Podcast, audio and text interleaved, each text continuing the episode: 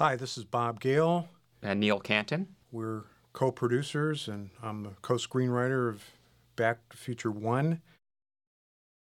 We couldn't talk Bob Zemeckis into sitting down to do scene specific commentary with us, so you'll just have to put up with us this time. And this should be the last commentary that you listen to. Listen to the, all the other stuff on the discs first, because we're going to assume that you watch the documentaries and listen to the first commentary so that we don't have to repeat and make you bored with hearing the same stories you've already heard. This is a set, obviously, shot on stage 12 at Universal. A major pain in the ass to get this shot because of all these clocks and the intricate camera move. And it's actually the second beginning of Back to the Future that uh, Bob Zemeckis and I wrote. As you heard on the other rest of the material, the original version of the script had a climax in New Mexico at a nuclear test site, and the original opening scene took place in a classroom where Marty was watching a documentary about that. We actually built a classroom set where we were going to shoot that. And after we recast Michael J. Fox and we're trying to figure out ways to cut money, uh, Bob and I realized that we didn't need that scene. It was not information that we needed. And we concocted this sequence with a set that we already knew that we had that would be cheaper to do. And since we were only shooting half days with Michael J. Fox, this shot took about a half a day to do. Uh, we didn't have to have Michael here to do that. This is Deborah Harmon on television. Bob and I worked with her on used cars, and she came in to do this uncredited as a personal favor to us. However, Officials now attribute the discrepancy to a simple clerical error. The FBI, which is still investigating the matter, has no comment. One of the things that this scene is doing, of course, is giving us information about Dr. Emmett Brown. We're not going to see Doc Brown for a good 20 minutes in the movie, but by seeing all this gadgetry and craziness, you get a complete sense of who the guy is, and you'll be interested to find out what kind of a character he is.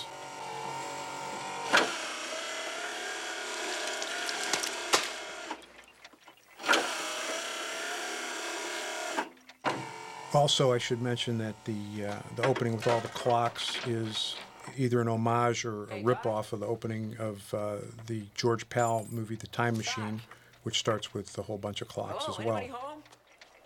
Einstein, come here, boy. What's going on? Oh, God. Oh, Jesus. That is disgusting. What the hell is it? Now, when you're watching the movie, you don't really know anything about what it's about, except for the fact that you've already seen the commercials and so forth. But putting the plutonium down there uh, and showing where it was is a way to keep you interested and let you know that something major is going to happen a little bit later on.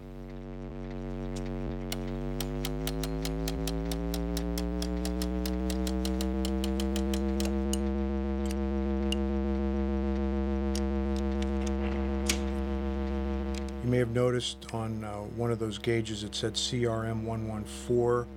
One of uh, Bob and my favorite movies was uh, Doctor Strangelove, is still Doctor Strangelove. And uh, CRM 114 is a direct reference to that movie.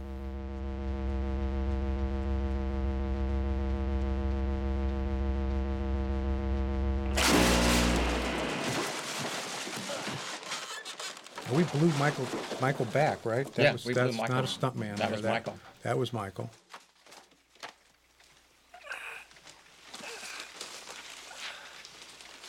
And my recollection is that uh, we had some kind of a promotional deal with whatever company made these sunglasses.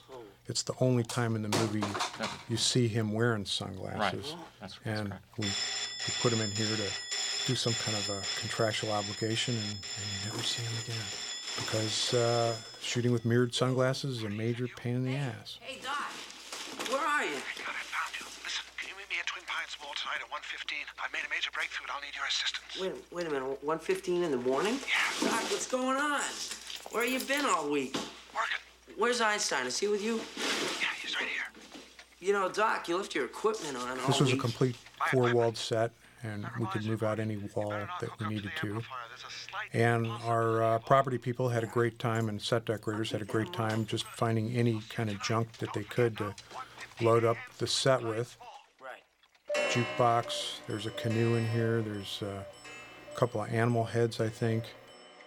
They just scrounged everything they could find out of the prop and set decorating department and uh, stuck it in here. The idea, of course, being that uh, when Doc Brown's mansion burned down, which she saw earlier in the scene on the newspaper, Doc salvaged everything that he could and stuck it here in his garage. Right, it's where he lives in the garage also. There's a, a section of it, it was uh, his bedroom. which is uh, he keeps the plutonium under his bed there, which of course is where anyone would keep plutonium. I would.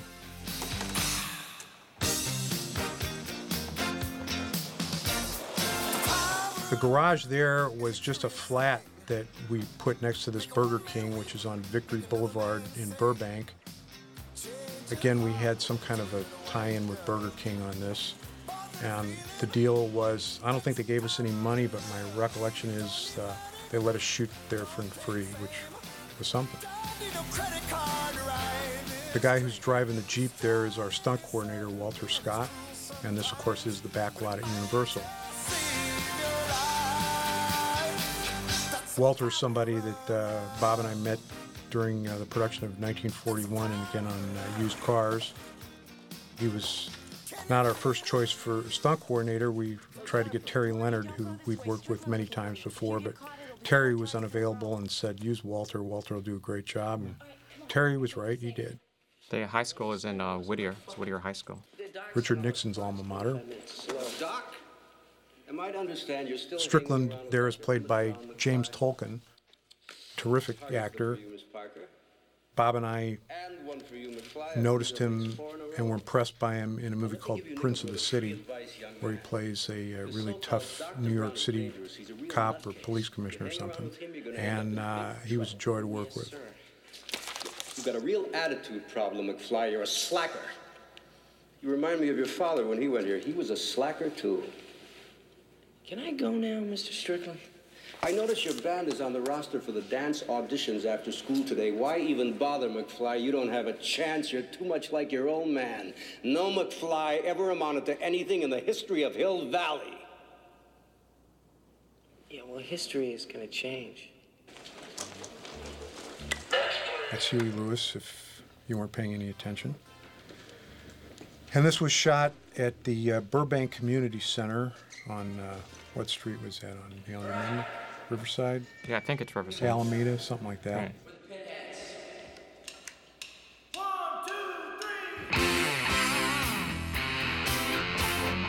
The guy playing guitar there was uh, Michael J. Fox's guitar instructor. We put him in the movie because uh, why not?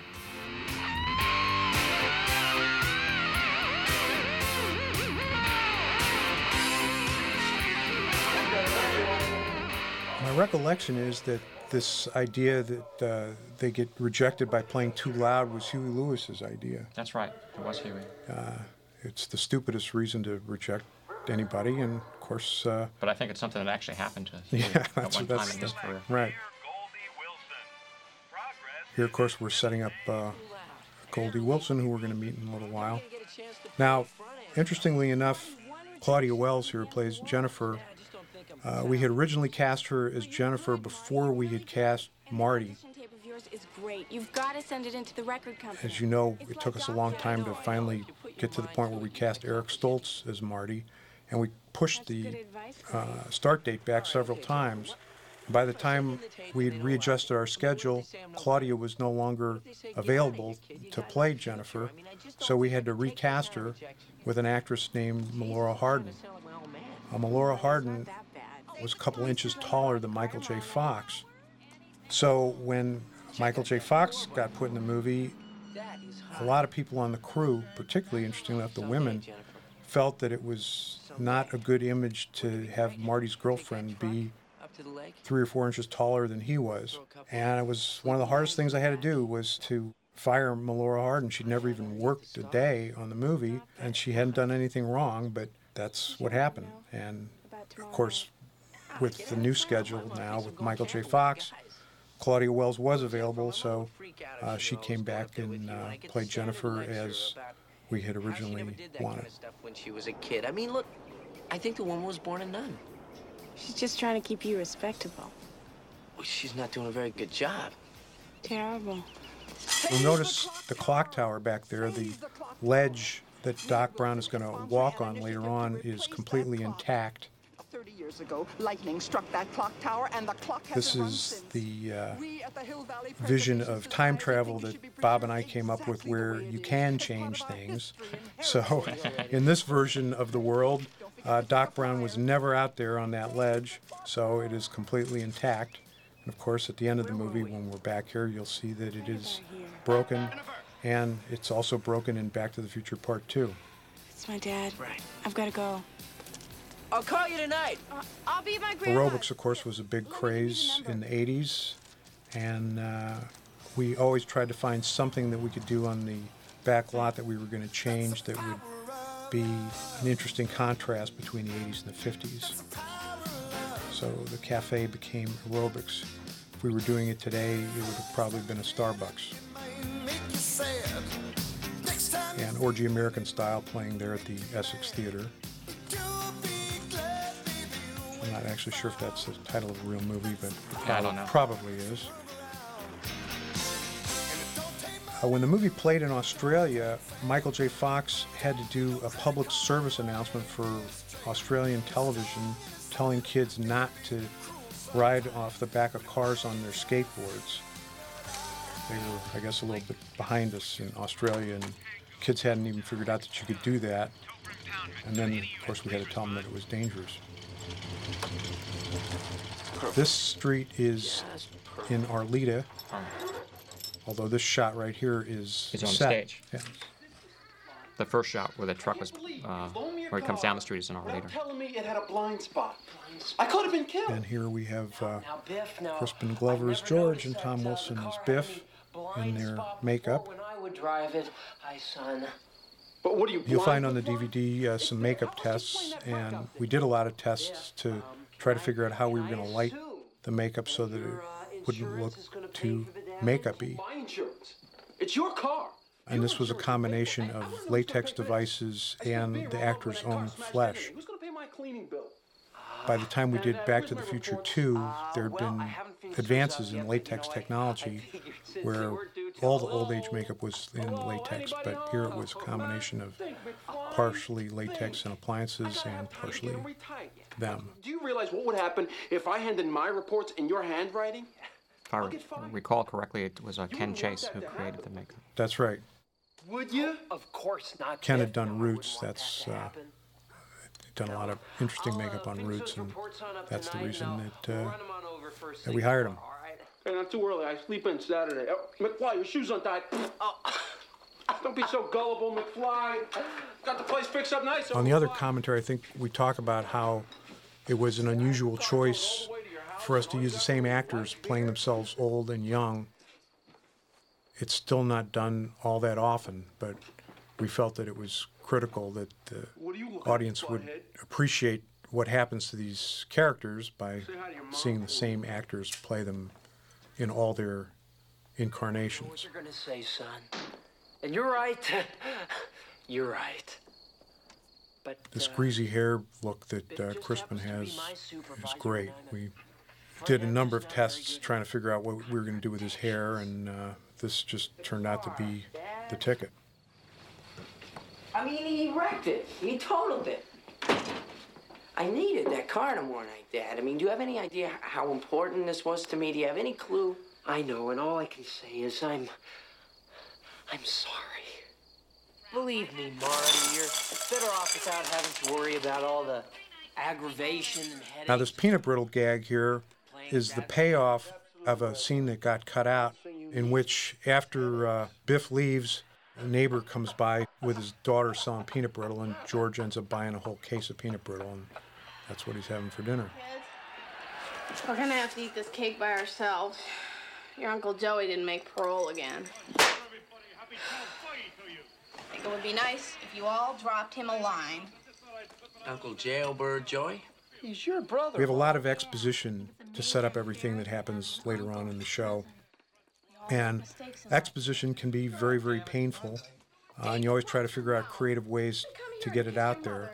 I think the most creative piece of exposition is the setup for uh, Jailbird Joey because the cake gag that sets it up is funny all by itself, and you're completely unaware that it's any sort of a setup whatsoever. The rest of it is pretty much pure exposition, the whole story of the enchantment under the sea dance. And as a writer, you sometimes try to be creative in how you hide the exposition and make it so that it isn't noticeable. But sometimes the best thing to do is to just bite the bullet and have somebody just spit it all out. So uh, that's what we do. Well, it'll just happen. Like the way I met your father. That was so stupid. Grandpa hit him with the car. The uh, Marty's brother and sister, by the way, are uh, Wendy Jo Sperber and Marc McClure, who are veterans of the Zemeckis Gale acting repertory company. We use both of them in uh, both I Want to Hold Your Hand and Used Cars. When you enjoy working with an actor, you uh, go back to him and uh, have him come back again because uh, you know that you can depend on him and you know that uh, you'll have a good time working with him. Like a little lost puppy. And my heart just went out to him. Yeah, Mom, we know. You've told us this story a million times. You felt sorry for him, so you decided to go with him to the fish under the sea dance. No, no, it was the, The uh, makeup under the on uh, on Lea Thompson here, Lorraine, is uh, is just great. All puffed up It was because she's an of that terrible alcoholic, Thunderstorm. Remember, George? and it's quite a contrast to the makeup that uh, Ken created for that at the very end of the movie. And it, was then that I realized that I was going to spend the rest of my life with him.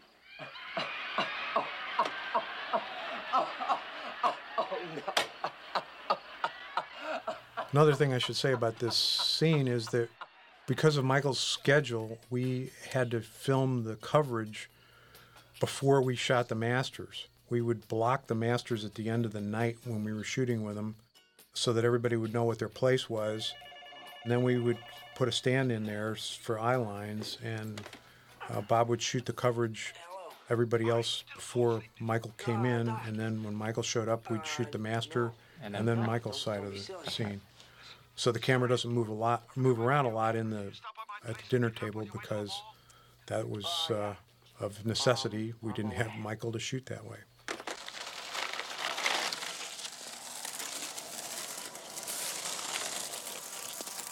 This mall was a long schlep to get to this location from the studio, but it was the closest mall that we could find that had this hill looking down on the parking lot, which was critical for the sequence at the end of the movie when Marty comes back and watches himself. Hey, Einstein, where's the dot, boy? Huh? We had to schedule the shooting of this scene to take place after Christmas. The movie started shooting in November. That was with Eric Stoltz. And we couldn't shoot at a mall during Christmas because it was there were Christmas decorations all over the place and, and it was too crowded. It was still a working mall when we shot it. And we would shoot our close-up coverage first in a very small section of the parking lot that the mall people let us have. And then uh, by 10 o'clock at night, all the employees were gone and we could shoot the whole thing.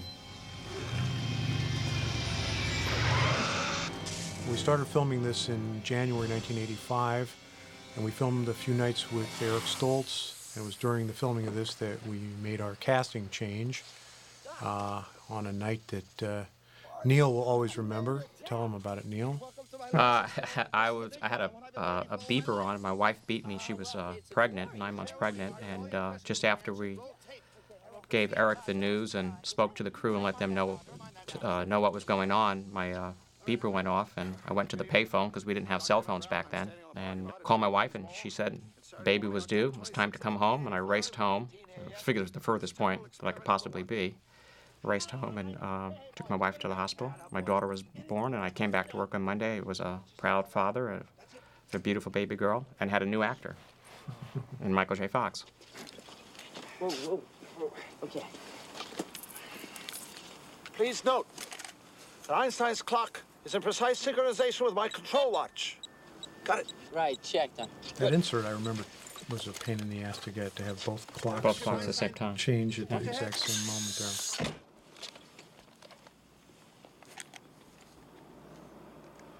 Get that thing hooked up to the. In a couple of these shots in the car with the dog in it, we actually had a stunt guy wearing a dog costume uh, who could actually drive the car.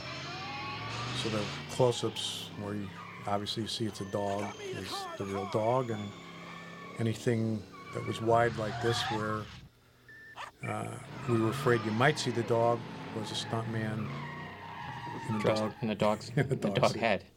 Yeah. Actually, it was a whole suit. It was a dog suit. Because we all know dogs can't drive cars. My calculations. This is, of course, a, an homage to the Shaggy Disney's The Shaggy Dog. You're gonna see some serious shit.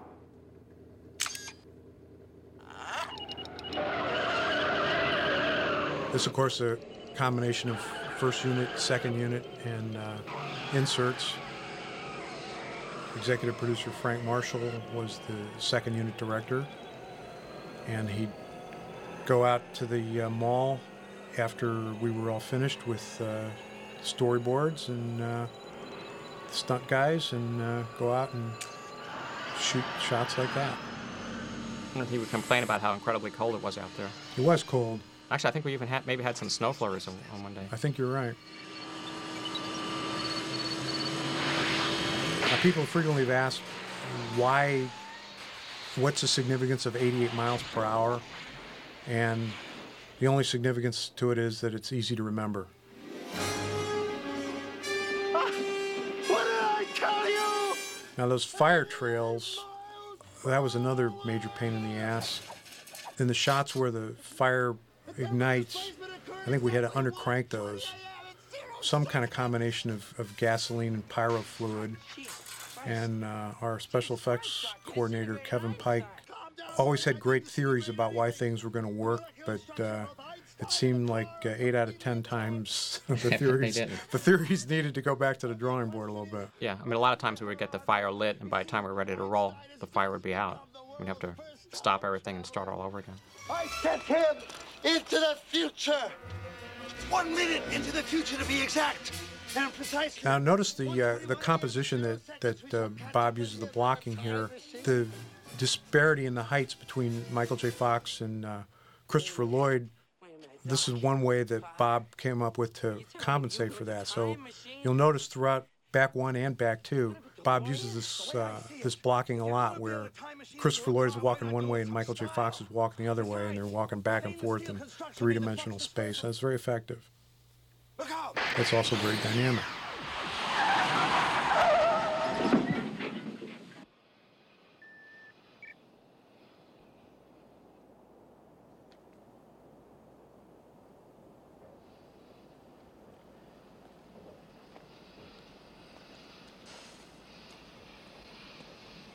I believe this was liquid nitrogen that we uh, had sprayed all over the car to Right. ice it up. That, that's, that's right. And it was also it was a problem keeping it on the car.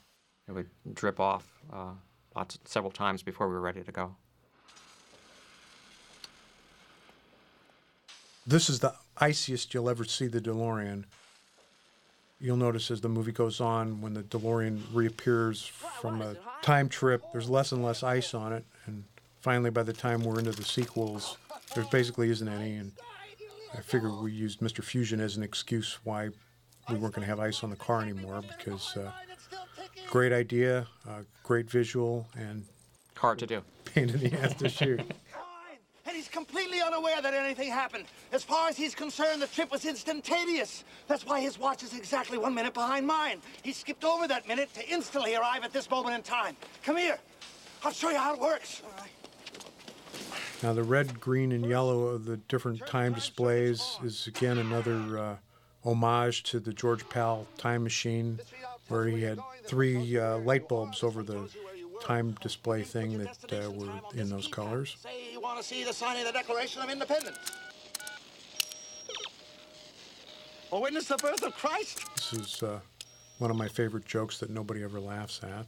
That uh, Jesus was born on December 25th in the year zero. 1955. Probably still not laughing. November 5th is, happens to be my father's birthday. My father, I think, believes to this day that this is a great homage to him. Um, it was just the right day with the right, right day of the week to make the thing work out right in the script. And we picked November because of the time of the year that we were shooting the movie, and of course to make it make sense that they would be having things like a school dance at school. We obviously couldn't have it take place in August because there wouldn't be any school.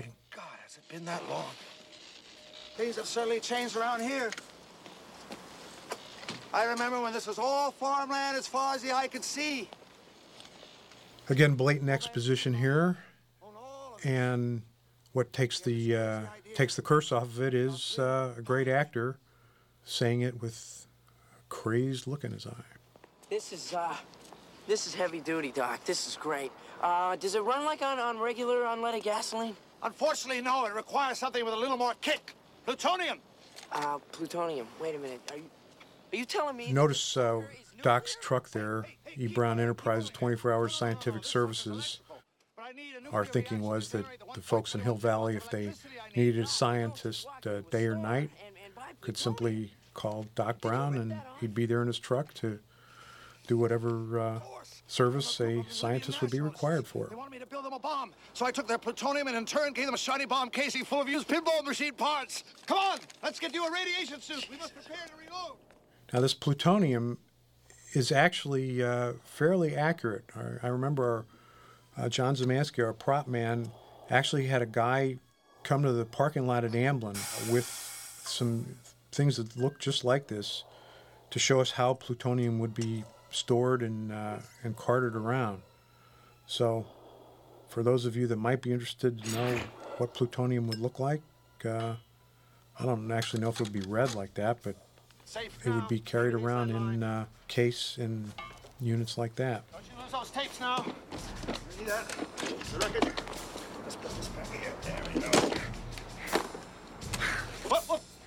I almost forgot my luggage. I mean, who knows if they've got cotton underwear in the future. I'm allergic to all synthetics. If you've uh, looked at the deleted scenes, uh, you'll see the scene that we used that suitcase for. And if you haven't looked at the deleted scenes, uh, you can stop the DVD and check it out. See what you missed. Uh, Doc. Huh? Uh, look me up when you get there. Indeed, I will. Roll 'em. And Doc talks about uh, going into the future to find out who wins the next 25 World Series here. Uh, of course, at the time that Bob and I wrote that, we had no idea that we'd be doing a World Series gag in uh, Back to the Future 2. But uh, there it is. What am I thinking of? I almost forgot to bring extra plutonium. How did I ever expect to get back? One pellet, one trip. I must be out of my mind. I was told that when NBC ran this movie recently, about uh, four or five months ago, and this is uh, June 2002, we're recording this, uh, they edited out some or all of the terrorist stuff here. I guess in the network's desire to be politically correct, they didn't want to offend any uh, any terrorists, be they Libyans or anybody else. We were ahead of our time with Libyans wanting plutonium. Uh, actually, we weren't. That was something that was that was pretty topical then and there. Gaddafi was trying to trying to get a bomb. Anyway, the moral to that story is uh, don't watch movies on uh, network television if you uh, want to see the movies the real way they're supposed to be.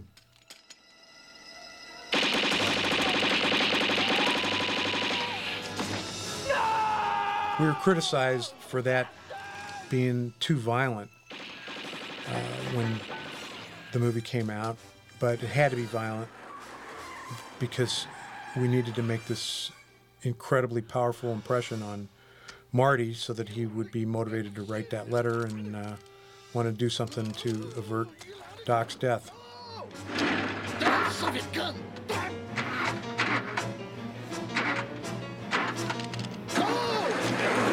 Can't really hear the dialogue there, but uh, one terrorist says, uh, damn Soviet gun when the gun jams, and the other one, when he can't get the car started, he says, damn German car.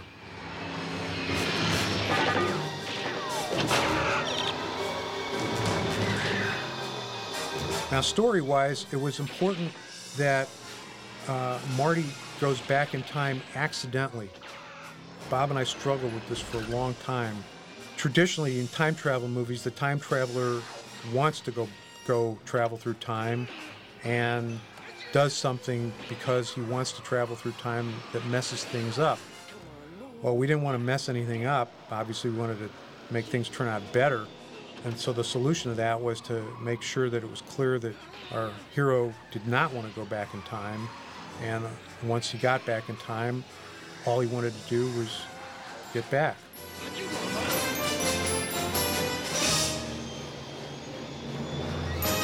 And for you continuity geeks out there that uh, like to find uh, continuity mistakes, You bastards can do we know that the odometer, the numbers on the odometer aren't consistent from one shot to the next. It's a movie. Don't worry about it. You're supposed to be watching whether the needle hits 88 and not what the odometer says.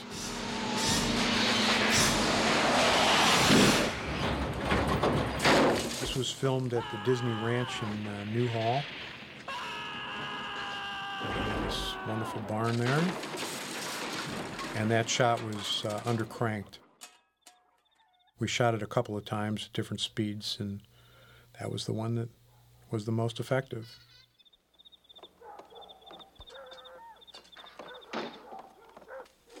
That's the fastest turn on of lights and moving from upstairs to downstairs in the history of cinema there. What, what is it? What is it, Paul? Looks like an airplane. I have a vague recollection that the, the woman in the scene was late arriving. We thought maybe she wasn't going to show up, and we tried to talk uh, one of the hairdressers. That's right, Dorothy Byrne, right. Into Yeah. into getting dressed, and she was dressed in the outfit. And just- then the actor and then- showed up. And then she showed right, I up. forgot about that. That's a fake comic book, by the way. He made that obviously to make it look like the DeLorean, but it's inspired by uh, EC Comics and uh, Weird Science Comics.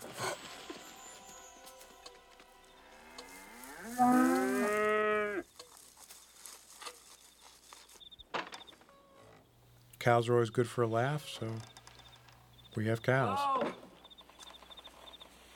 Ah, excuse me. Sorry about your barn. It's already mutated into human form. Shoot it! Take that, you mutated son of a bitch!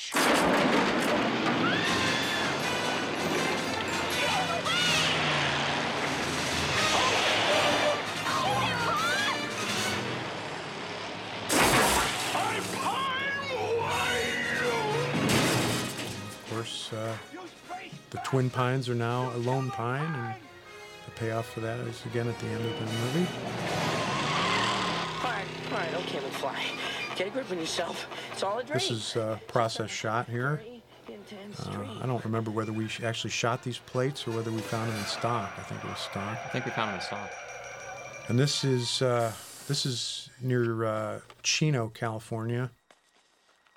About an hour and 20 minute drive from the studio. This was a really tough location to find, just to find a big, vast section of farmland like this close to Los Angeles. It's probably not farmland anymore. It's probably all uh, housing and condos and stuff. But the weather gods were certainly on our side when we shot this because we had to bust the crew way the hell out here. And uh, we couldn't have asked for a better day. Originally in the script, the uh, housing development was going to be under construction, but that was too expensive to do, so the construction became simply a billboard. Right. And I think we even we even scouted some sites that were under construction. Right, and there there was not a sense of big open space like we had here. So we decided that the billboard would work, and certainly it's absolutely as effective.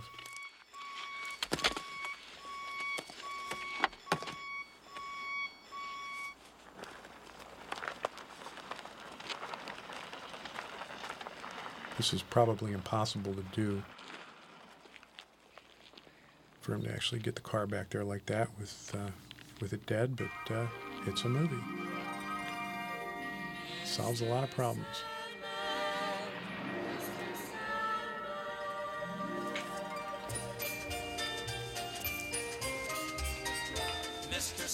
I don't remember whether Miller gave us any money for putting their truck there, but they did give us free beer. Yeah, so they gave us product, right? on Fridays, everybody got to go home with a couple of beers. And on Friday, that was pretty important for the crew.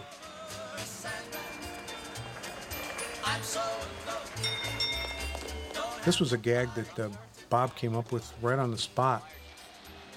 There was one gas station attendant in uniform, and uh, Bob saw that and suddenly said, "Oh wait, I, I know a great gag we got to do." And he made uh, Deborah Scott, our uh, costume designer, uh, go scour through the studio to find three more costumes like that, and that's a great gag. It's a big laugh. I think we also shot this sequence on a Saturday, as That's- I recall, because of. Michael's uh, television schedule. Right. And so we needed daytime work. We couldn't get him uh, except on a Saturday, and it turned out it was a beautiful day with uh, Yeah, with these big clouds. big clouds and blue sky. You know, Today, of course, gave it a uh, real 50s feel. You'd, you'd put that sky in digitally if you didn't have the sky that you wanted. Right. But you'd still have to shoot it on Saturday. If you believe in progress, re-elect Mayor Red Thomas. Progress is his middle name. The uh, picture of Red Thomas there, that was Hal Gausman, our set decorator. No clearance is necessary when you use pictures of the crew for those things, so that's what we did.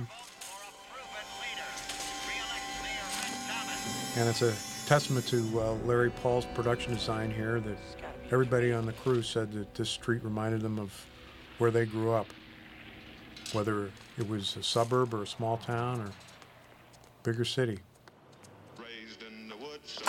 This is one of the few interior exterior sets on the Universal back lot, and it's been used Hey, in kid, what'd countless do. Universal movies. What? Well, what's with the life preserver? I think this was used as the drugstore in The Sting. It, it might have been. Yeah, it's in That's the. Norm Alden there, well-known character actor.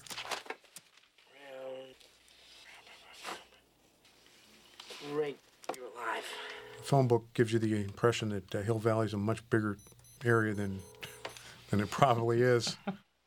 The Browns are a pretty big family, judging by how many of them there are in the phone book there.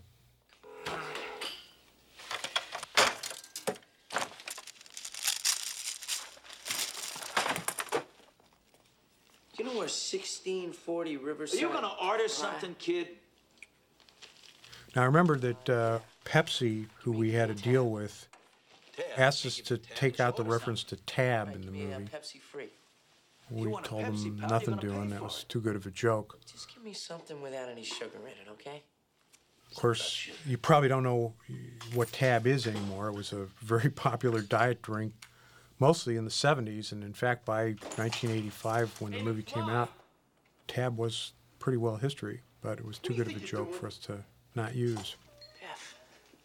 Hey, I'm talking to you, McFly, you Irish bug. Oh, hey, Biff. Hey, guys. How are you doing? Yeah, you got my homework finished, McFly? Uh, well, actually, There's Billy Zane there, by the way. If you saw Titanic, uh, you know who Billy Zane is. This was his first movie. Thing. I gotta have time to recopy it. You realize what would happen if I hand in my homework in your handwriting? I'll get kicked out of school. Uh, You wouldn't want that to happen, would you? Would you? Well, now, of course not, No, Biff. I wouldn't no. want that to happen. So what are you looking at, butthead? Hey, Biff, get hold of this guy's life preserver. Dork thinks he's gonna drown. Yeah. So uh, how about my homework, McFly? Uh, okay, Biff. Well, I'll, uh, I'll finish that on up tonight, and then I'll, uh, bring it over first thing tomorrow morning. Get not too early. I sleep in Sundays. Oh, McFly, your shoes are tied. Don't be so gullible, McFly. I don't want to see you in here again. Okay. All right, bye-bye.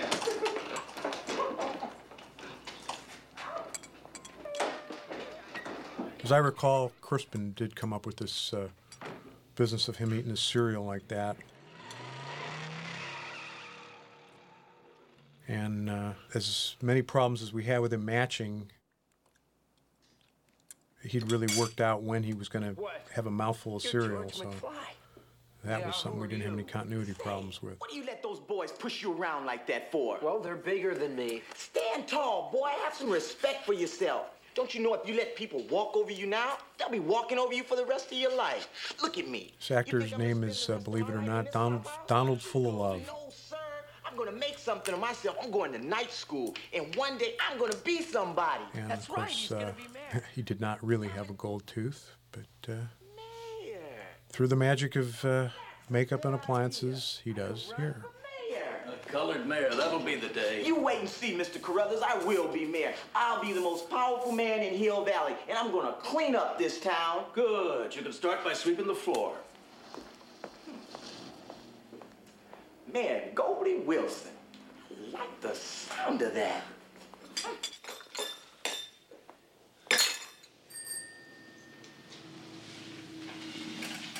It's a great vintage bike that we got from Schwinn there. Hey, Dad! George! Hey, you in the bike! This is uh, South Pasadena, Bushnell Avenue, as I recollect. And when we shot with Eric Stoltz, this was actually the very first thing in the movie that we filmed.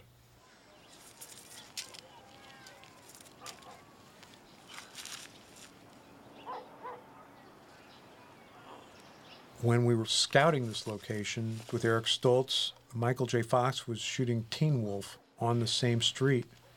And he always talked about how he remembered the some Spielberg company was there scouting and how he wished he could be in a Spielberg movie someday.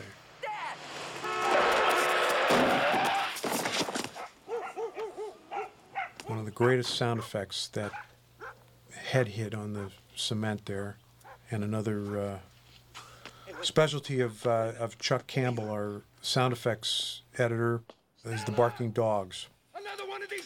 Anytime there's something loud that happens on a street, Chuck would always give us some barking dogs back there.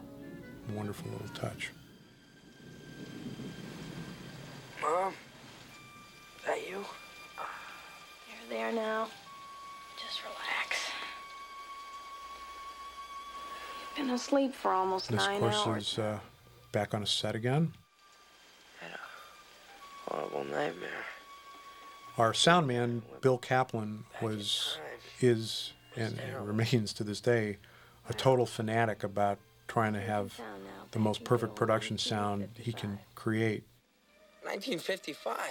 And so he went to great lengths to uh, put the right kind of sponges to absorb the rain falling outside the windows so that the sound of the water falling would not ruin the production track. And thank God he did because we didn't have to loop any of the scene. Then? Just relax, Calvin. You got a big bruise on your head. Ah! Where are my pants? Over there? On my hope chest? I've never seen purple underwear before, Calvin. Lea Thompson was just absolutely wonderful here. That is your name, isn't it? Calvin Klein? This was one of the audition scenes that we had for Lorraine, and uh, I guess they call you she just Calvin. nailed She was it. great. Yeah, she was great. She was Lorraine. Call me Marty. Oh. Pleased to meet you, Calvin. Marty. Klein. all the little touches that uh, Larry Paull and uh, Todd Hallowell, the art director, came up with, just putting all those photographs around her mirror of uh, heartthrobs from the 50s. It's not something that you notice really, but if you do, it just kind of helps you understand that uh, rain is really boy crazy. God, it's my mother. Quick. Put your pants back on. And this is pure Michael J. Fox Right. here. It's the kind of stuff he could do. He's so great at. He could just do that, and he could do it every time. Excuse me? I guessed you're a sailor, aren't you? That's why you wear that life preserver. Frances Lee McCain uh, as uh, Stella Baines there. He's all right, thank you. And uh, George DiCenzo is uh, Sam Baines. Bob and I met George DiCenzo and actually wrote dialogue for him during Close Encounters.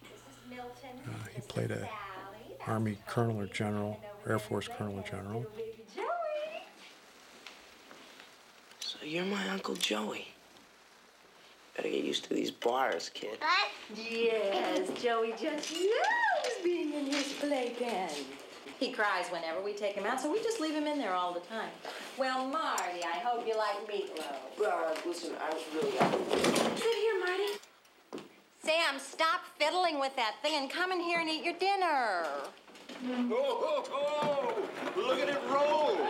Now we can watch Jackie Gleason while we eat.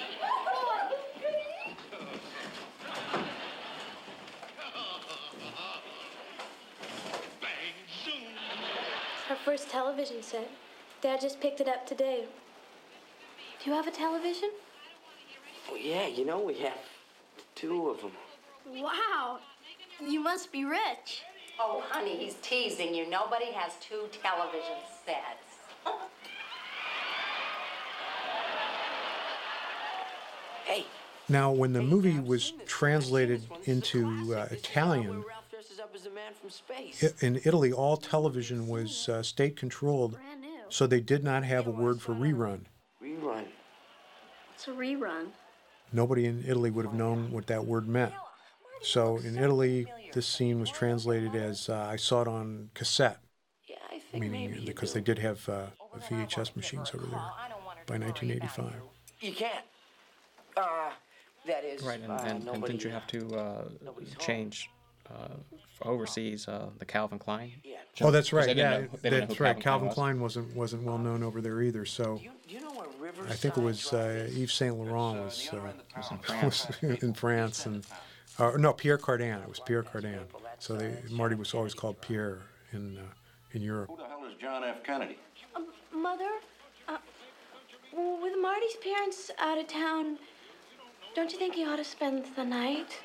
I mean, after all, Dad almost killed him with the car. This was an actual practical location in South Pasadena. Maybe you There. should spend the night. I think you're our responsibility. Well, gee, I don't know. And he can sleep in my room. I gotta go. I'm trying to remember. Did we shoot this on a Saturday, or was Michael finished with his show by the time we did this? Uh, um, I think he was done with his show. I don't think this was a Saturday. He's a very strange young man. He's an idiot. Comes from upbringing. Parents are probably idiots too. Lorraine, you ever have a kid who acts that way, I'll disown you. Now, this is the Gamble House in uh, Pasadena, a uh, great example of craftsman architecture built by architects Greene and Greene, and it's a tourist attraction. So It's a California landmark. if you uh, come out to Southern California, be sure to check it out.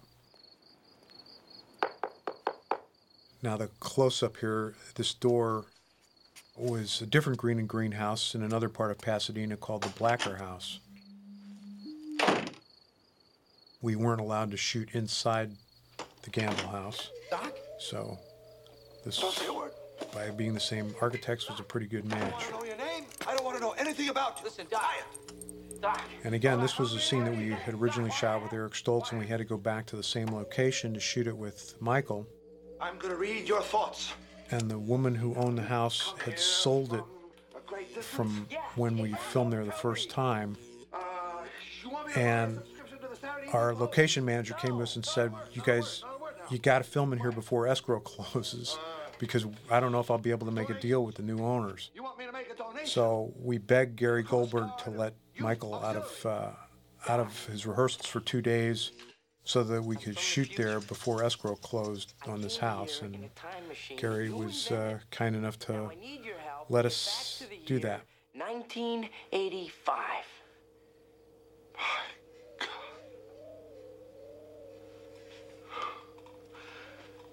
Do you know what this means?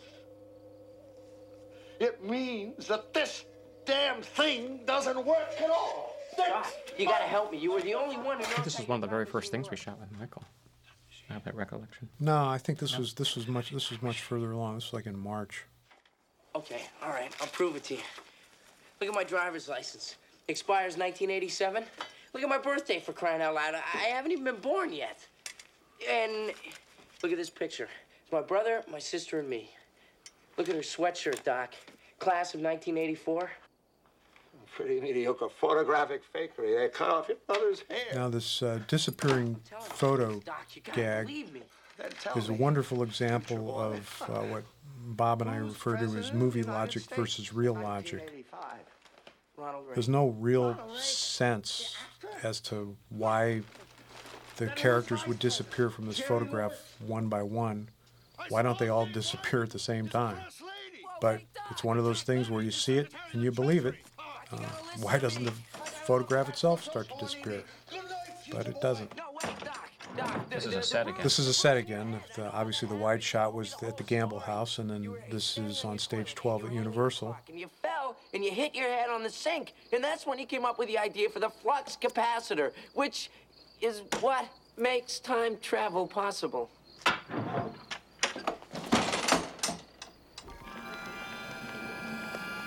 This was the back lot at Universal. We, there's no reason to go all the way back out to Chino to shoot this when you weren't going to see anything. So I hit it. Our effects guys uh, brought the fog machines, and uh, this was up near the Psycho House, as That's I right. remember. Yeah. After I fell off my toilet, I drew this. Capacitor. By the way, you'll see the toilet that Doc fell off of in uh, Back to the Future Part 3. so stay tuned.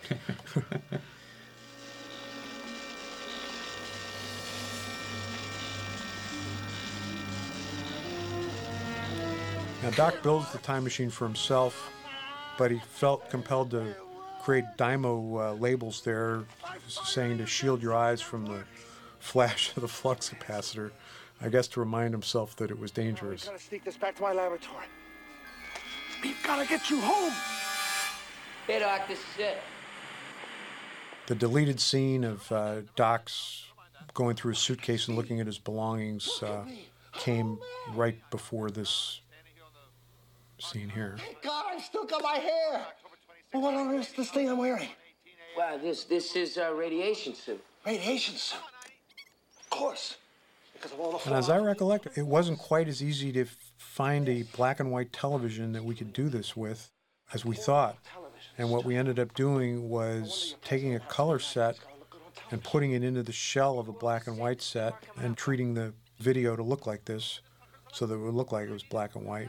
It That's was right. actually a color set. That's right. It's one of those things that we, you know just thought was be the simplest thing to do, and it turned out it was very complicated. There's always those things in movies. You think something's going to be a snap to do, and it turns out to be a headache and a half. 1.21 gigawatts. Great Scott! There's a marlin on uh, Doc's wall there to the right. Uh, another unseen adventure of Doc Brown. 21 gigawatts! Tom, how am I going to generate that kind of power? It can't be done, can it? Doc, look, all we need is a little plutonium. Of course, these uh, portraits of uh, Isaac Newton, Ben Franklin, Thomas Edison, and Albert Einstein there uh, are seen at the very beginning of the movie when we're exploring Doc's lab Here I got a life in 1985. during the credits. And this is back in uh, Pasadena. Right. And uh, it was one of the most difficult scenes we had to shoot, uh, partly because we had uh, airplanes constantly flying overhead, and Bob was trying to get it all in one, and we couldn't get all the way through without having the airplane uh, noise come in and having to cut the shot. Electricity is a bolt of lightning. What did you say? And there was also a time restriction in Pasadena as to how late uh, How late you could shoot, You could that's shoot, right. and we were like the e- you know the edge of the envelope on the on the time Right. restriction. Yeah, all the trucks had to be off the street by 10 o'clock, as I remember, which means we had to wrap shooting by 9 p.m. This is the answer. It says here that a bolt of lightning is going to strike Here's the that back and forth composition again with uh, Christopher Lloyd walking back and forth in three dimensional space. If we could somehow harness this lightning, channel it into the flux capacitor, it just might work. Next Saturday night, we're sending you back to the future. Okay, all right. Saturday's good. Saturday's good. I can spend a week in 1955. I can hang out. You can show me around. Marty, that is completely out of the question. You must not Our leave this soundman house. didn't like that uh, that fire going in the fireplace either. Right. But the planes were driving him crazy, so he was okay. Compared to the planes, it was nothing. Sure. Okay. Marty, My recollection is we finally did get it right. Uh, we did we did get it clean and didn't have to loop it. But Yeah, well, that's might just have my sort of recollection. I bumped could be into my wrong. parents. No, I think we did. I think we did it about 30, 30 times, 32 times. Just as I thought. This proves my theory. Look at your brother. His head's gone. It's like it's like it's been erased. erased. The fact that Doc is able to figure all this out so quickly is a testament to his true genius. Whoa! They really cleaned this place up. Looks back at new. Whittier High School. Now remember, And in the deleted scenes, you'll see the bit that we cut out where uh, Marty finds Lorraine sitting in class uh, cheating. We just cut that out just because we decided we didn't really need it. Which one's your pop? That's him. Okay. Uh, Ron Woodward, who's running for class president there on the left, was our key grip. And he didn't win.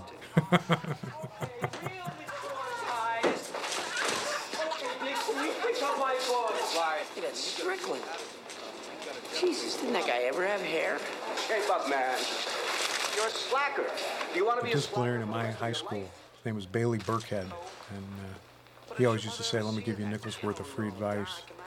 So uh, some of my friends from high school, when they saw the movie, uh, wrote to me telling me that they fell out of their chairs when they heard Strickland say that line. happens in hospitals when nurses fall in love with their patients. Go to it, kid. Hey, George, buddy, I have been looking all over for you. You remember me? The guy who saved your life the other day? Oh, yeah, good. There's somebody I'd like you to meet. And that uh, sign way down there in the background, uh, Bulldogs versus Indians, uh, those were my junior high school and high school teams, respectively.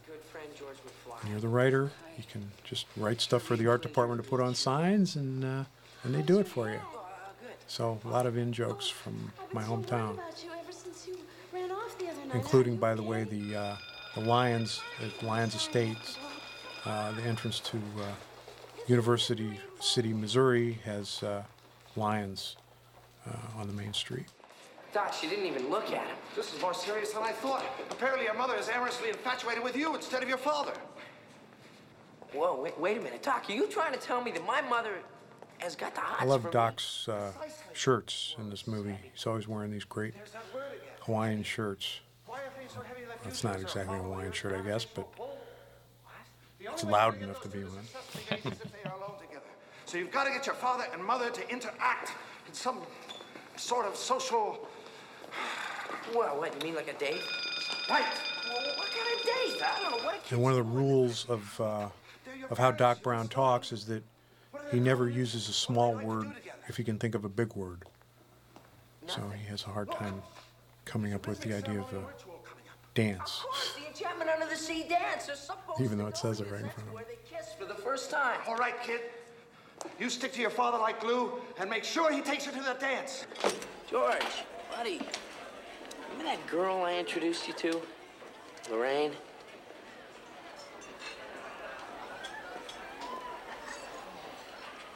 What are you writing? Uh, stories. Science fiction stories about uh, visitors coming down to Earth from other planets. Get out of town. I didn't know you did anything creative. Well, let me read some. Oh, no, no, no, no. I never, I never let anybody read my stories. Why not? Well, what if they didn't like them? What if they told me I was no good? I guess that would be pretty hard for somebody to understand. Uh, no. No, not hard at all. So anyway, George, about Lorraine. She really likes you. She told me to tell you that she wants you to ask her to the Enchantment Under the Sea dance. Really? Oh, yeah. All you gotta do is go over there and ask her. What, right here, right now in the cafeteria? What if she said no? I don't know if I could take that kind of a rejection. Besides, I think she'd rather go with somebody else. Ah, who? Biff. What you want? You know you want it. You know you want me to give it to you. Shut your filthy mouth. I'm not that kind of girl. Ooh. Well, maybe you are, and you just don't know it yet. Get your meat hooks off of me. You heard her. She said, get your meat hooks off. Ah, please. So what's it to you, butthead? You know, you've been looking for a...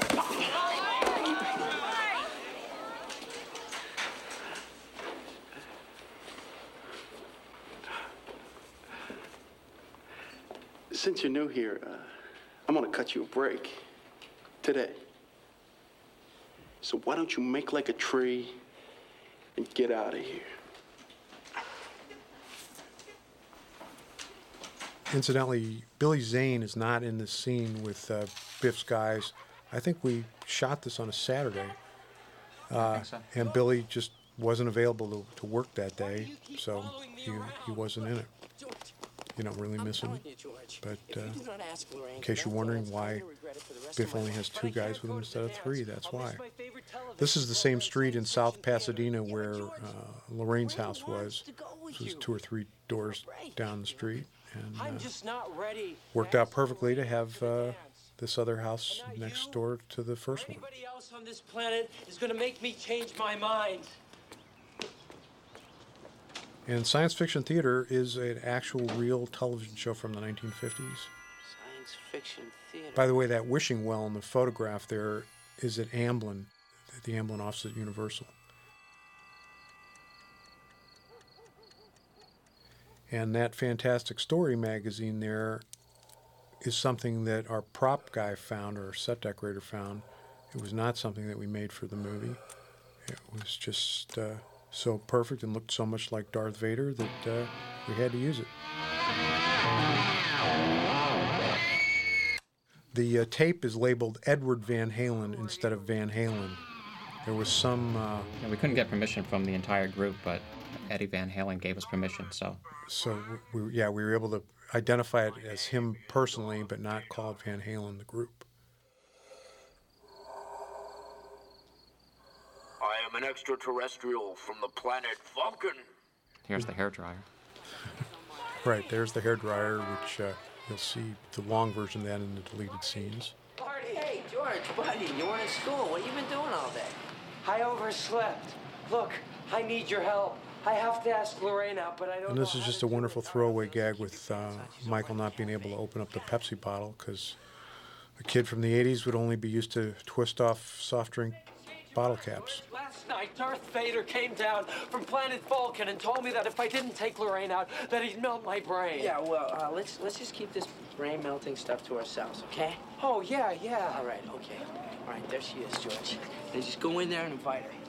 Okay, but I don't know what to say. Oh, just say anything, George. Say well, whatever's Crispin really is good in this movie. And uh, it's too bad that uh, he had such strange ideas and attitudes about uh, how an actor should behave. Look, tell her destiny brought you together. Tell her that she is the most beautiful girl you've ever seen in the world. Girls like that stuff. What are you, what are you doing, George? I'm writing this down. This is good stuff. Yeah, okay. Oh, let's go. Oh, You take care of that. right.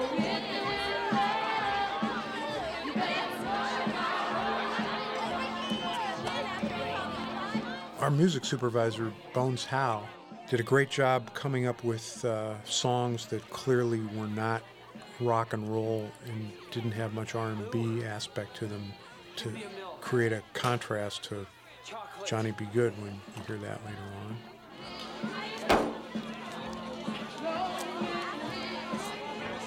Dance with Me Henry is the name of that song.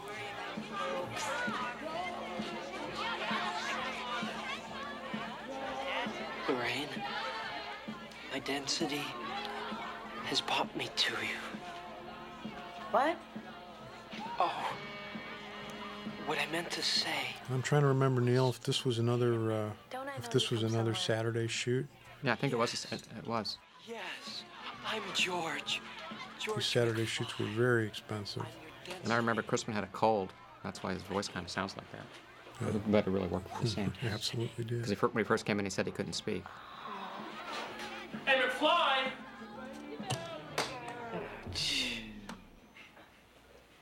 It's great, one of those great movie gags where the music just stops, somebody unplugs the jukebox to enhance the dramatic effect of this.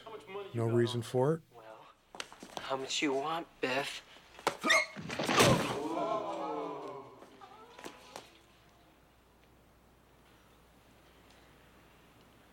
All right, punk. Now I'm Whoa, gonna. whoa, Biff. What's that?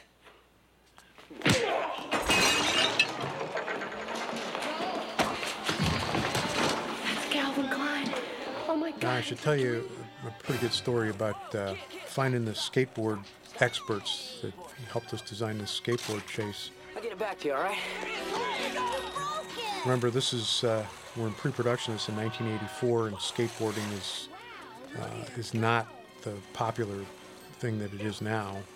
Nobody, there were no skateboarders who had any name recognition the way there are today.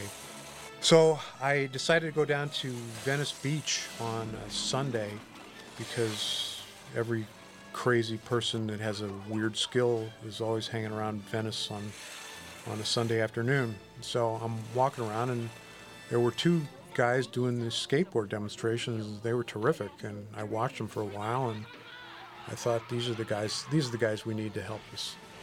So I started talking to them and I felt like the biggest jerk in the world to go up to these guys and say, "Hey, uh, you know, I'm producing this movie and uh, we need some skateboarders." But you have to do that sometimes. So that's what I did, and I gave them this big speech about how I'm producing this movie, and we had the skateboard chase. And uh, I'm wondering what are these guys going to say? And uh, one of them pulls out his business card and he says, uh, "My agent's name is on this card. Just call her and she'll set it up." And it turns out that this guy was uh, Per Welinder was his name, and he was a European skateboard champion. Uh, and his friend was a guy named Bobby Schmelzer, uh, who actually used, he was a perfect stunt double for Eric Stoltz. So we used him when we shot this with Eric, and of course, uh, when we shot with Michael, he was uh, uh, five inches too tall. So Michael's stunt double was uh, Charlie Croughwell, who is now a stunt coordinator, one of the best in the business, and just uh, really skilled and terrific guy, uh, very bright, and uh, he helped us uh, figure out how to do some of this stuff and uh, learned how to skateboard because he didn't really know that much about it, and uh, did a great job.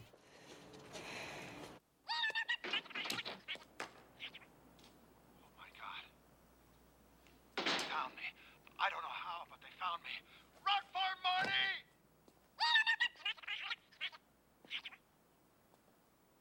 Oh my God.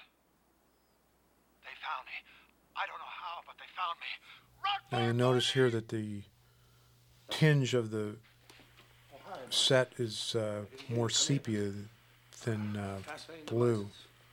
I can't exactly remember why that was the case. Something I haven't told you about the night we made that Please, tape. Marty, don't tell me. No man should know too much about his own destiny. You don't understand. I do understand. If I know too much about my own future, I can endanger my own existence. Just as you've endangered yours. You're, you're right. Now, let me show you my plan for sending you home. Please excuse the crudity of this. This was the art department in their glory. I love the ketchup bottles and all the different salt and pepper shakers. Salt and pepper shakers, right? All this stuff that you look at it and you can sort of identify what it is. Over the street between these two lampposts. Meanwhile, we've outfitted the time vehicle with this big pole and hook, which runs directly into the flux capacitor. At the calculated moment, you start off from down the street, driving directly toward the. I should talk about gigawatts for a second. the proper pronunciation is, of course, gigawatts. And when Bob and I were doing research, we talked to somebody who mispronounced it, gigawatts. And we were actually completely unfamiliar with the term, uh, and we thought that that was, we thought that was how it was supposed to be said. Uh, it does come from the Greek root gigos for gigantic, so I suppose it's not beyond the realm of possibility.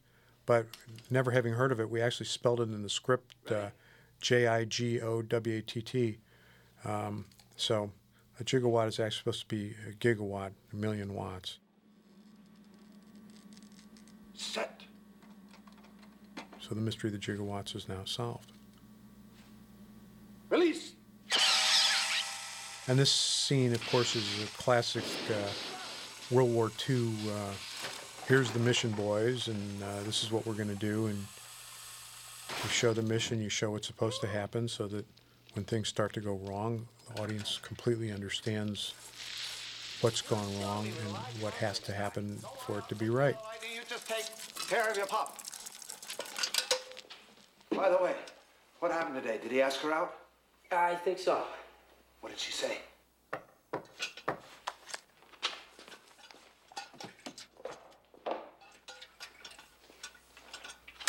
It's your mom! She's tracked you down! Let's cover the timing!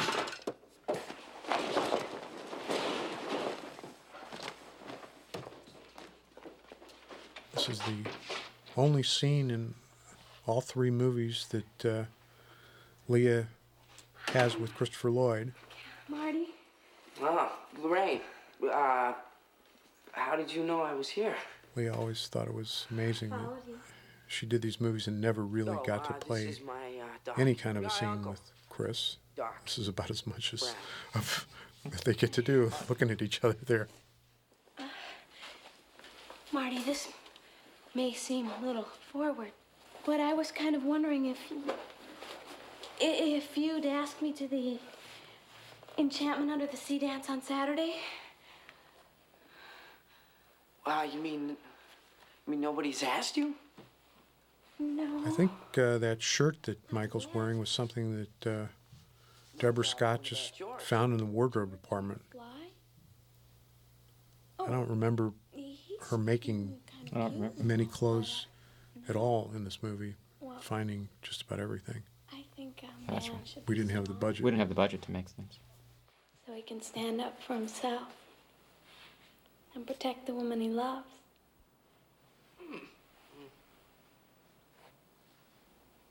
Don't you? Yeah.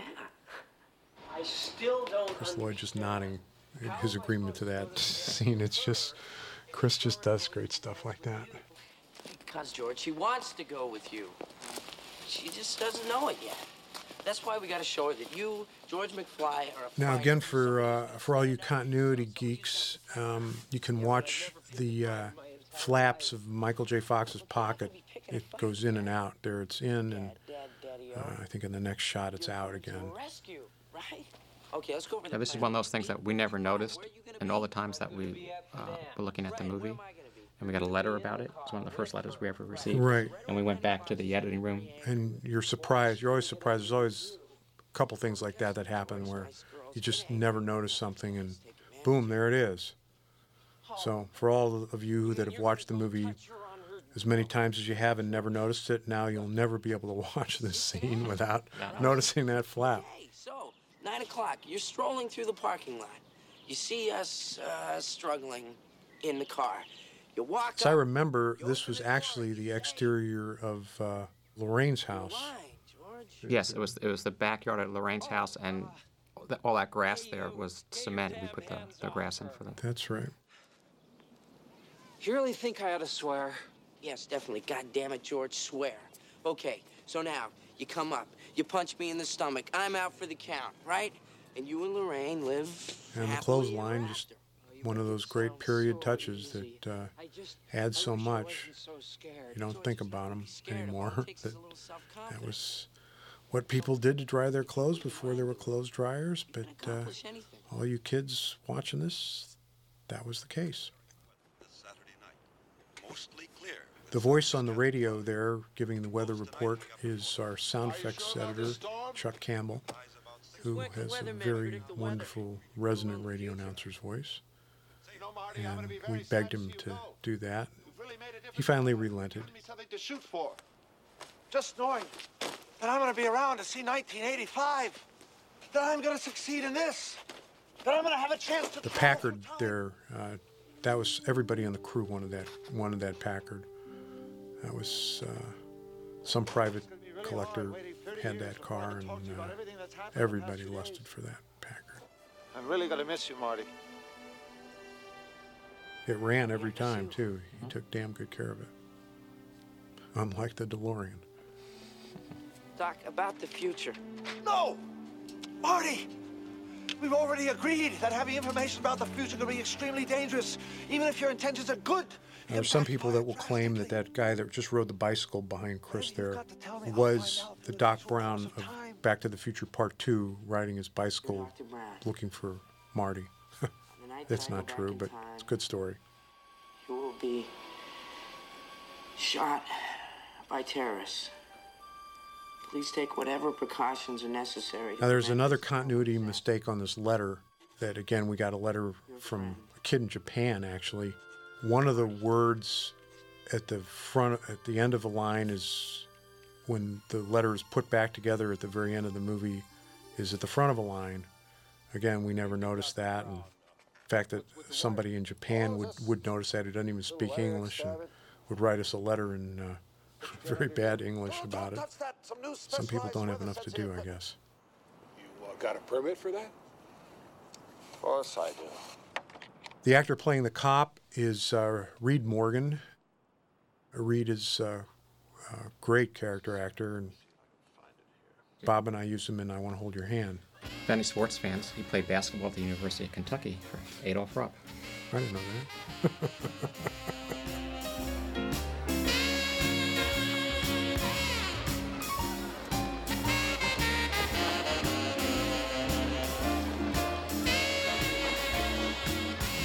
This shot is done off of the remote hothead camera, which was a stage crane camera, which Bob used extensively in this uh, dance. A much better version of the Louma crane.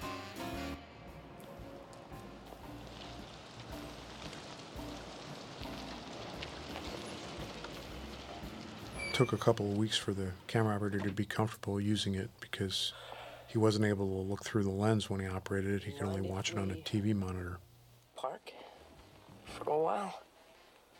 That's a great idea. I'd love to park. Huh. Marty, I'm almost 18 years old. It's not like I've never parked before. What?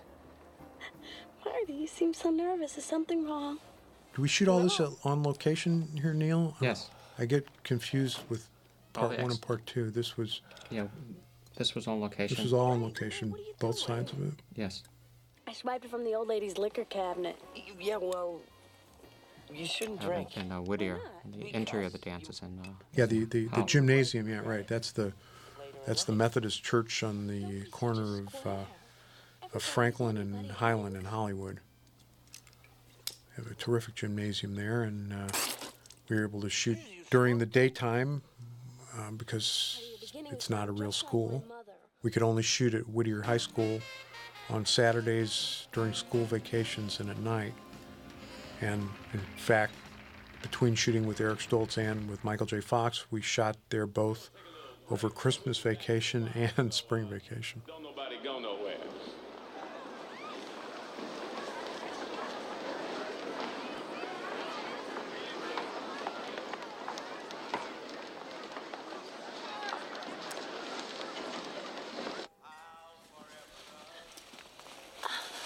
Marty? Why are you so nervous? Rain.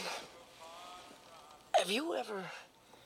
This was the scene that was too risque for uh, for the Walt Disney Company, and uh, was the reason that they would not consider uh, having us make this movie for them. Sort of. Oh, I, th- I think I know exactly what you mean. You do? You know what I do in those situations? What? Hey, don't worry. Actually, this this is what I was thinking of. This shot here we shot later. Yes. This was shot on the stage. Right, because we were missing her reaction. We thought. Her reaction didn't work, or whatever we had. This is all wrong. I, I don't know what it is.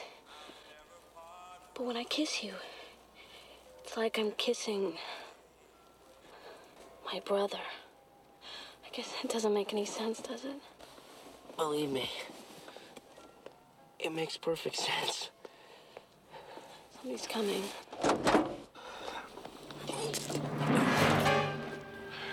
You caused 300 bucks damage to my car, you son of a bitch. We've been asked uh, I'm gonna take it out of your why the movie is shot in uh, the 185 aspect ratio as opposed to widescreen. And the reason for that's a decision that uh, Bob made with uh, Dean Cundey, the director of photography. Bob had shot Romancing the Stone with Dean Cundey before making Back to the Future, and that was shot widescreen. And Bob didn't like widescreen because he likes a lot of depth of focus when he shoots. Uh, this movie is shot with a lot of wide lenses. Very rarely did uh, Bob ever use a closer lens than a 29 millimeter. Most of it was a 21 or a 24. And with a uh, anamorphic widescreen lens, you just don't get the uh, the depth of focus on ever. And Bob likes to have that depth of focus. The other reason was that it's not a big movie, and since we couldn't show as much on the sides of the frame as uh, you can in a big outdoor movie, we decided that there was no point in shooting it in widescreen. And uh, the 177 format had just been decided as the standard for widescreen televisions of the future. And we figured that by shooting it 185, in the end, more people would see the movie on video than saw it in a theater, and they would see it much closer to what Bob and Dean intended in their framing by shooting it in 185 than if we shot it in widescreen. I think you got the wrong car, McFly. George, help me, please. Just turn around, McFly, and walk away. Are you deaf, McFly? Close the door and beat it. No, Biff. You leave her alone. All right, McFly. You're asking for it. Now, there's a gag that we cut out of the rehearsal of the fight that showed that uh, George practiced punching with the punching bag and missed with his right hand and then let fly with his left hand and knocked the punching bag off of the clothesline, suggesting that perhaps George was uh, should have been a left-handed person and was forced to be right-handed. We ended up cutting that out because uh, there was no reason for it. It was much better for this to turn into a surprise and for his anger here to be the catalyst for him uh, laying Biff out.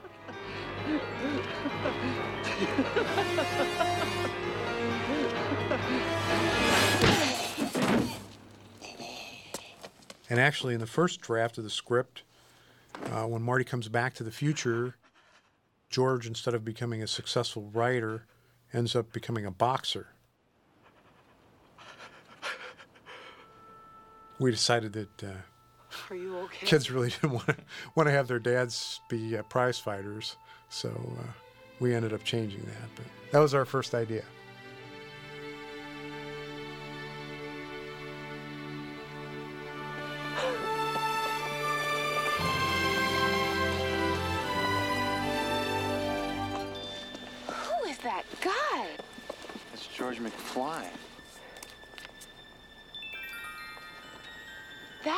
George McFly?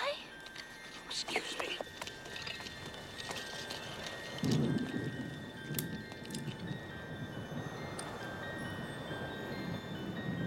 Those cats on either side of the uh, clock were from uh, the Cat People, something that the art department found in the scene docks at Universal. Look at Marvin's hand. He can't play with his hand like that, and we can't play without him. And this this is Whittier High School.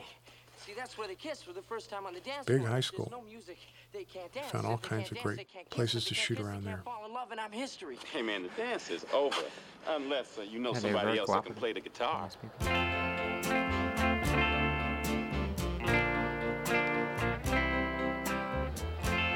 This is for all you lovers out there.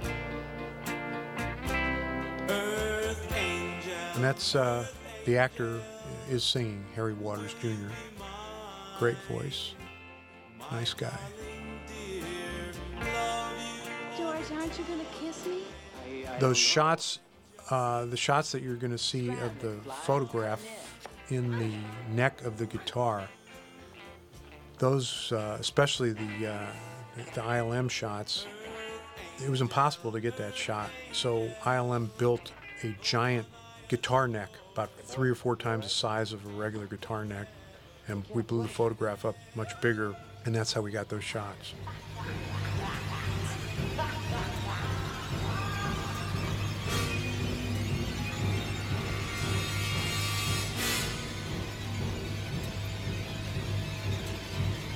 This is the one effect that uh, it never really worked right.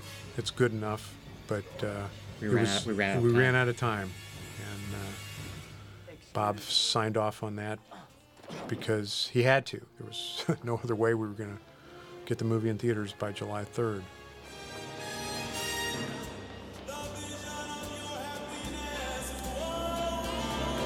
Why he gets a hole in his hand instead of the whole hand starting to vanish. Again, the vagaries of time travel. That was the shot that ILM had to build the large guitar neck for.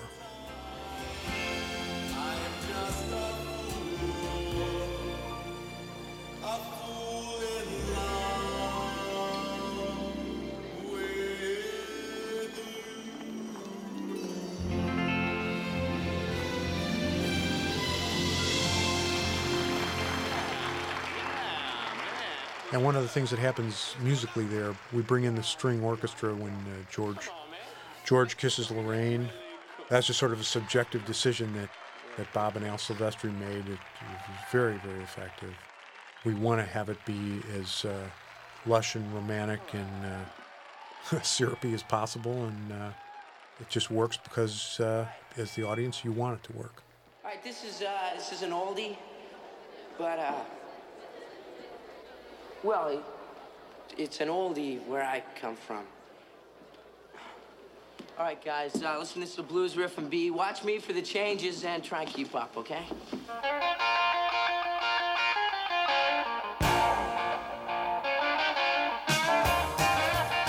This is not Michael J. Fox singing here, by the way. The guy that sang this name was uh, Mark Campbell, as I recall. A very, very good match for Michael's voice. Yeah, so, somebody that Bones found it, heard him sing in a club or something. like that. evergreens. There stood a log cabin made of earth and wood. Where lived a country boy named Johnny B. Goode. Who never ever learned to read or write so well. He could play You know, as I remember, there were some black militants that decided that this was a racist movie because a white guy had to inspire Chuck Berry to invent rock and roll in their interpretation of this. Yeah. Uh, some people just uh, don't know that uh, sometimes a cigar is just a cigar and sometimes a joke is just a joke.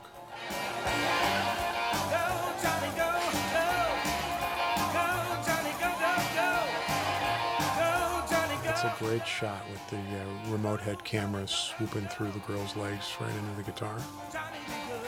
And it took Bob a long time to get that shot, but worth all the time. Your cousin Marvin Berry. You know that new sound you're looking for? Well, listen to this.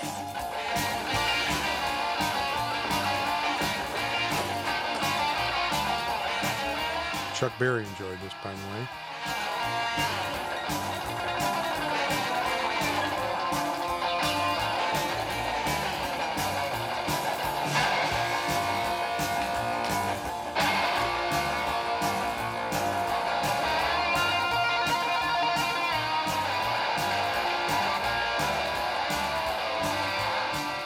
Michael rehearsed the hell out of this number, and uh, the hours and hours that he put in doing this uh, really paid off.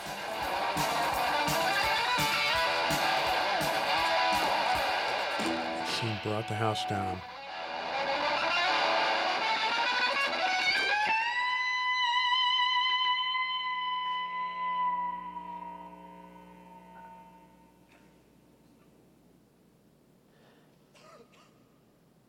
The idea for the Enchantment Under the Sea dance, by the way, came from uh, researching old high school yearbooks and seeing what kind of things went on in high schools of the period. And quite a few high schools had uh, sea themed dances. It just seemed perfect. Marty, that was very interesting music. Uh, yeah. Um, um, I hope you don't mind, but George asked if he could take me home. Great, good, good, Lorraine. I had a feeling about you too. I have a feeling too. Listen, I gotta go, but uh, I wanted to tell you that it's been educational. Marty, will we ever see you again? I guarantee it. Well, Marty, I want to thank you for all your good advice. I'll never forget it. And what makes the movie into a movie instead of a television show is the uh, background behind uh, Lorraine and uh, George there singing the dance behind them. This is a real Frank Capra moment here.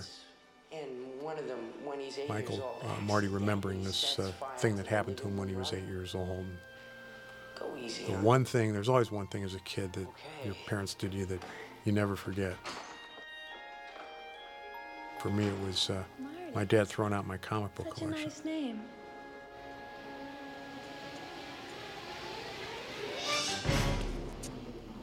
Where is that kid? Damn. Damn, damn. We should talk about the uh, the various wind machines that we used during this sequence here. We used the standard Ritter machines that are most frequently used, which are electric. But for the really big wide shots where we needed wind blowing all the way across the back lot there, we had a machine known as the McBride, which simply named after named after Mr. McBride, whose whose machine it was. Basically, what it was was an airplane engine on a big cherry picker, huge cherry picker, and it was the loudest thing. It's it's it's being used here. It'll be like you never left.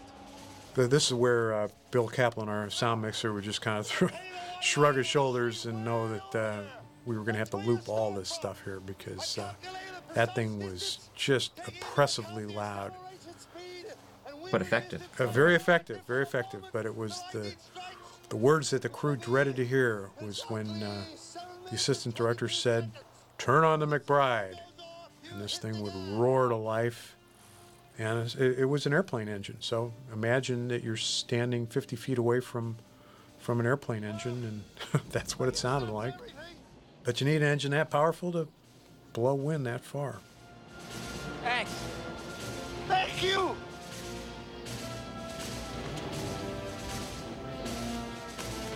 In about 30 years, I hope so. Don't worry. As long as you hit that wire with a connecting hook at precise. Shooting in the back lot of Universal, it's cold back there at night.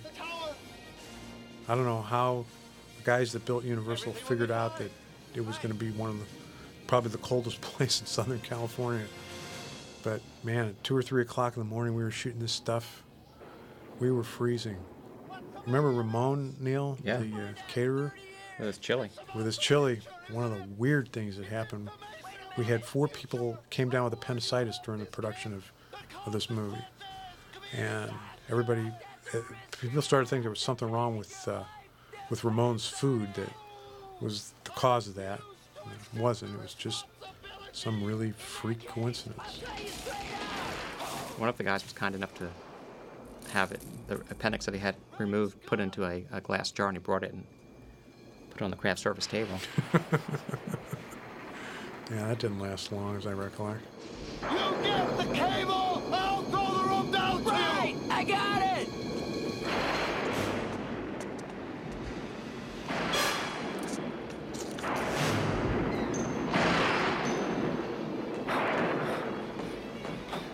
Figuring out how we were going to shoot the night sky during this sequence was uh, something that we spent a lot of time thinking about. ILM would have liked to have done a, uh, a composite uh, special effects sky for just about every shot. But uh, Bob and Dean and, and I talked about that and decided that if you were really filming during a lightning storm, the only time you ever would see the sky was when lightning backlit the clouds. You would never see anything in the sky other than that. It would always just fall off and be black. So we let it be black most of the time, and you only see it when there's lightning, and that's what makes it look. It looks much better that way than it would have if you always saw the clouds. Ah! I have to tell you about the future! I have to tell On the, these tight shots when Doc's on the ledge, we were we had built that. It was a, a separate set from the back lot. It was on the stage, and we were working pretty much noon to midnight, or uh, or two to two, depending upon Michael's schedule. And we would we started so many days with Chris up on this ledge, uh, waiting to get Michael. Right. So every day we'd do a little bit of Chris on the ledge, and Michael would show up, and we'd go do the stuff with Michael. You got less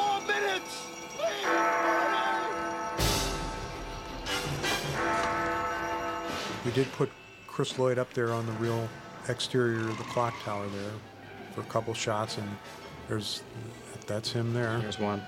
and there's a shot coming up. That's that's the That's stage. on stage. That's fake. But we just need a couple of those shots to show them up there for you to completely buy the illusion. The stuntman that we had doubling Chris Lloyd here was Bob Yerkes, who is one of the legends in stunt. He's, he's the inventor of the airbag. That's right. And uh, his family was uh, circus aerialists. So Yerkes came by uh, doing anything, anytime you want to have somebody way up high, Bob Yerkes was always the first guy that you try to get because he was born to that.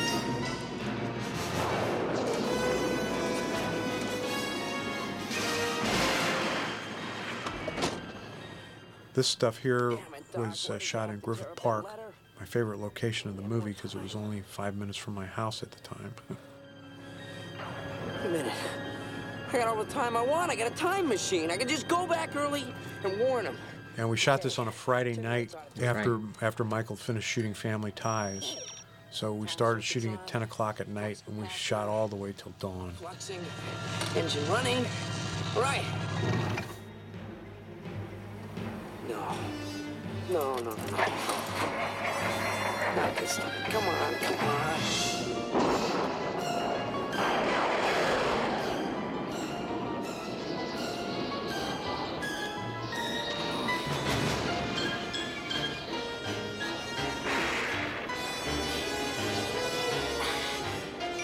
Fact about clocks that I didn't know until we made this movie the number four on the clock are four eyes instead of an IV in Roman numerals. And that is apparently a clock tradition. And you know what? On the. Uh, Yeah, we broke that's, tradition. That's a mistake. That's right. Roman numeral clocks are supposed to have all four lines. And, uh, and here we didn't do it. You know, it's too late now.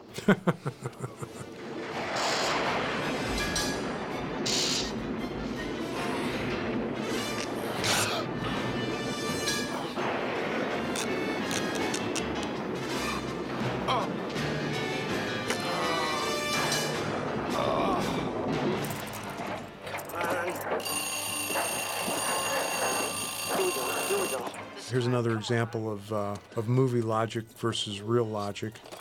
The idea that this alarm clock was going to be accurate enough to uh, signal Marty to get to the clock tower in time for this lightning strike is just a completely ridiculous concept. But nobody thinks about that. When is it 10 o'clock? When the clock chimes start chiming or when they finish? Or somewhere in between?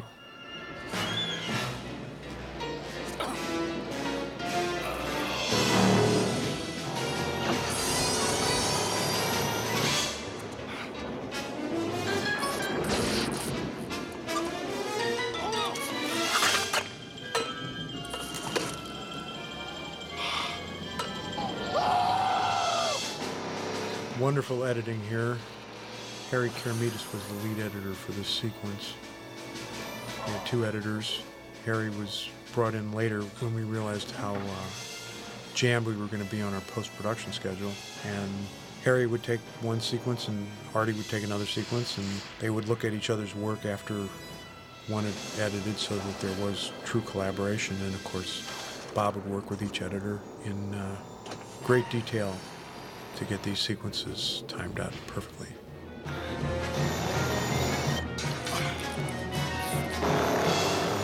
By using editing and wide angle lenses, we made that street on the back lot look about five times longer than it really is.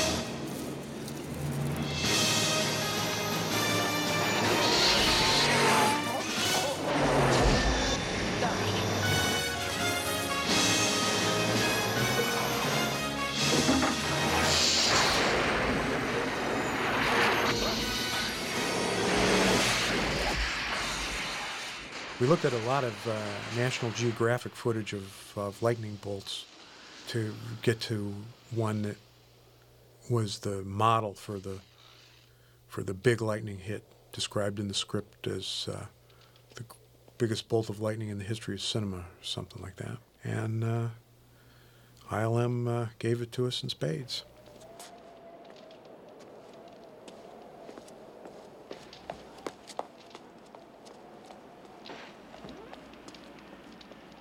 The Atomic Kid on the marquee there was a Mickey Rooney movie from 1954 that took place on a nuclear test site. That's the only remnant of the idea that we originally had in the script for that idea.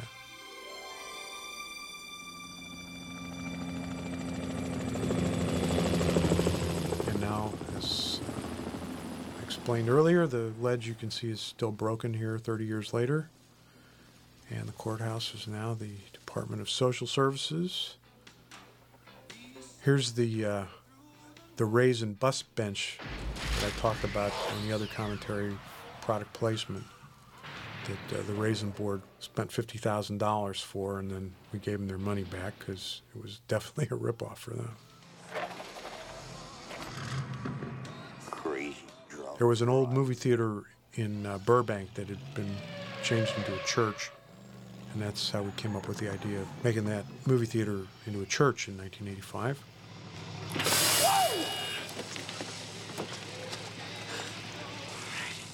Oh, Brett. And I love this the fact that uh, here's the town square completely dilapidated, and uh, Michael says everything looks great.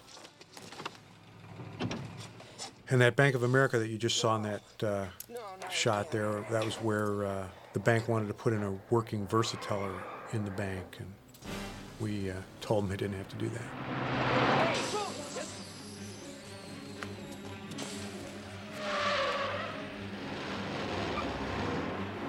Libyans.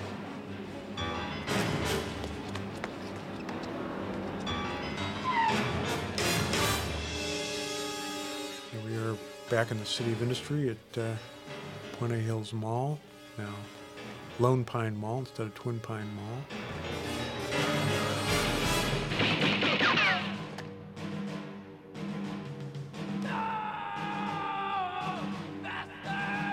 And the two Martys coming up here, this was just done with uh, photo doubles.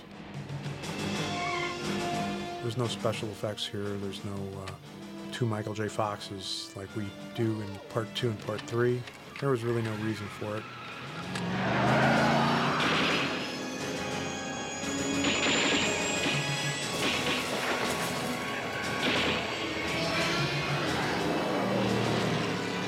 We were told that uh, at this exact time in 1985, on uh, on October 22nd at, at uh, 1:30 in the morning, uh, about two dozen people showed up at this uh, mall to see if anything was going to happen. Nothing did, of course.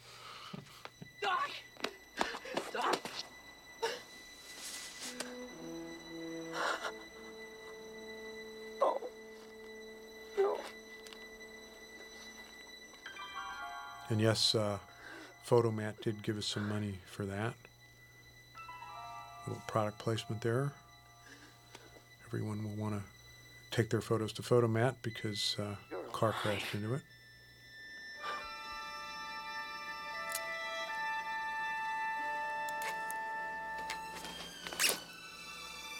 Bulletproof vest.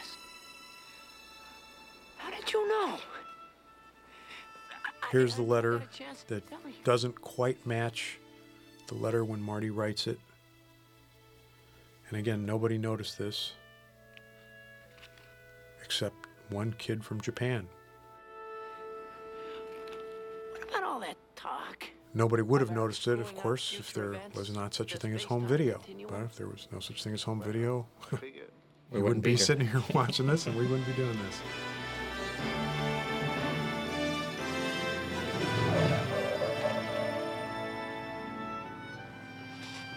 So how far ahead are you going?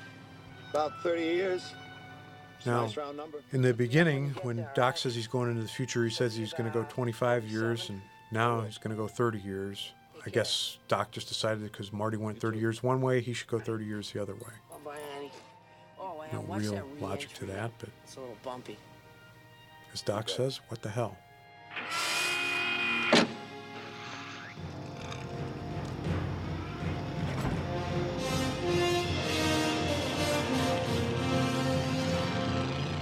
Decided that we'd seen the DeLorean uh, go through time enough times that we would save money and not show it happening here, just have it happen off camera.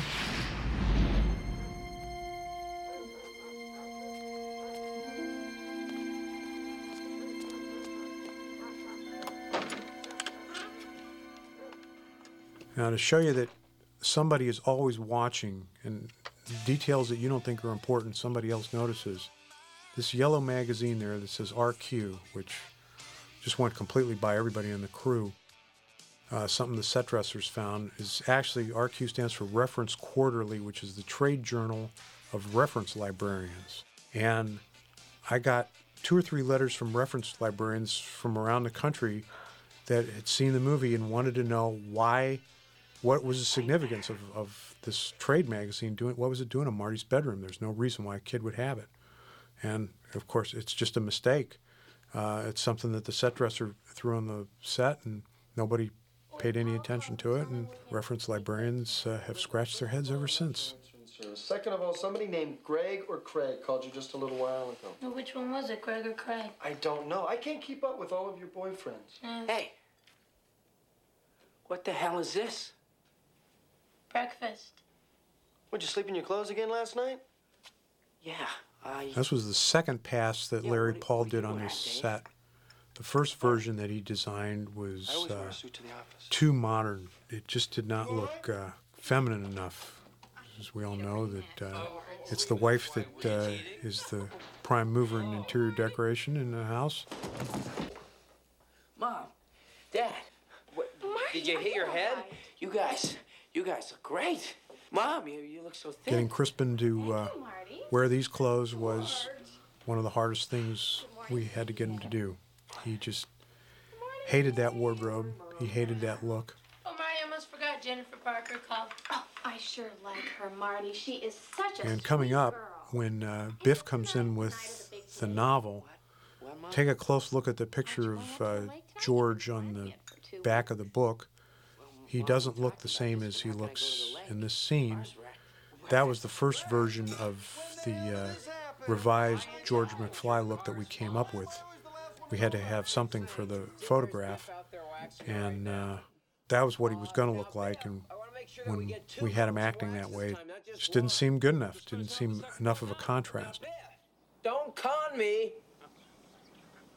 I'm, I'm sorry, Mr. McFly. I, I meant I was just starting on the second coat. Yeah, Biff, what a character. Everyone wants to know uh, is Biff gay? now that George decked him. Well, when this movie was the only of the three movies that existed, you could believe that. But as you'll discover in the sequel, it's not the case. Honey, your first novel. Like I've always told you, you put your mind to it, you can accomplish anything. Oh, Marty! Marty, here's your keys. UPS got there very, very fast from when uh, Marty closed the door to when Biff came running back in.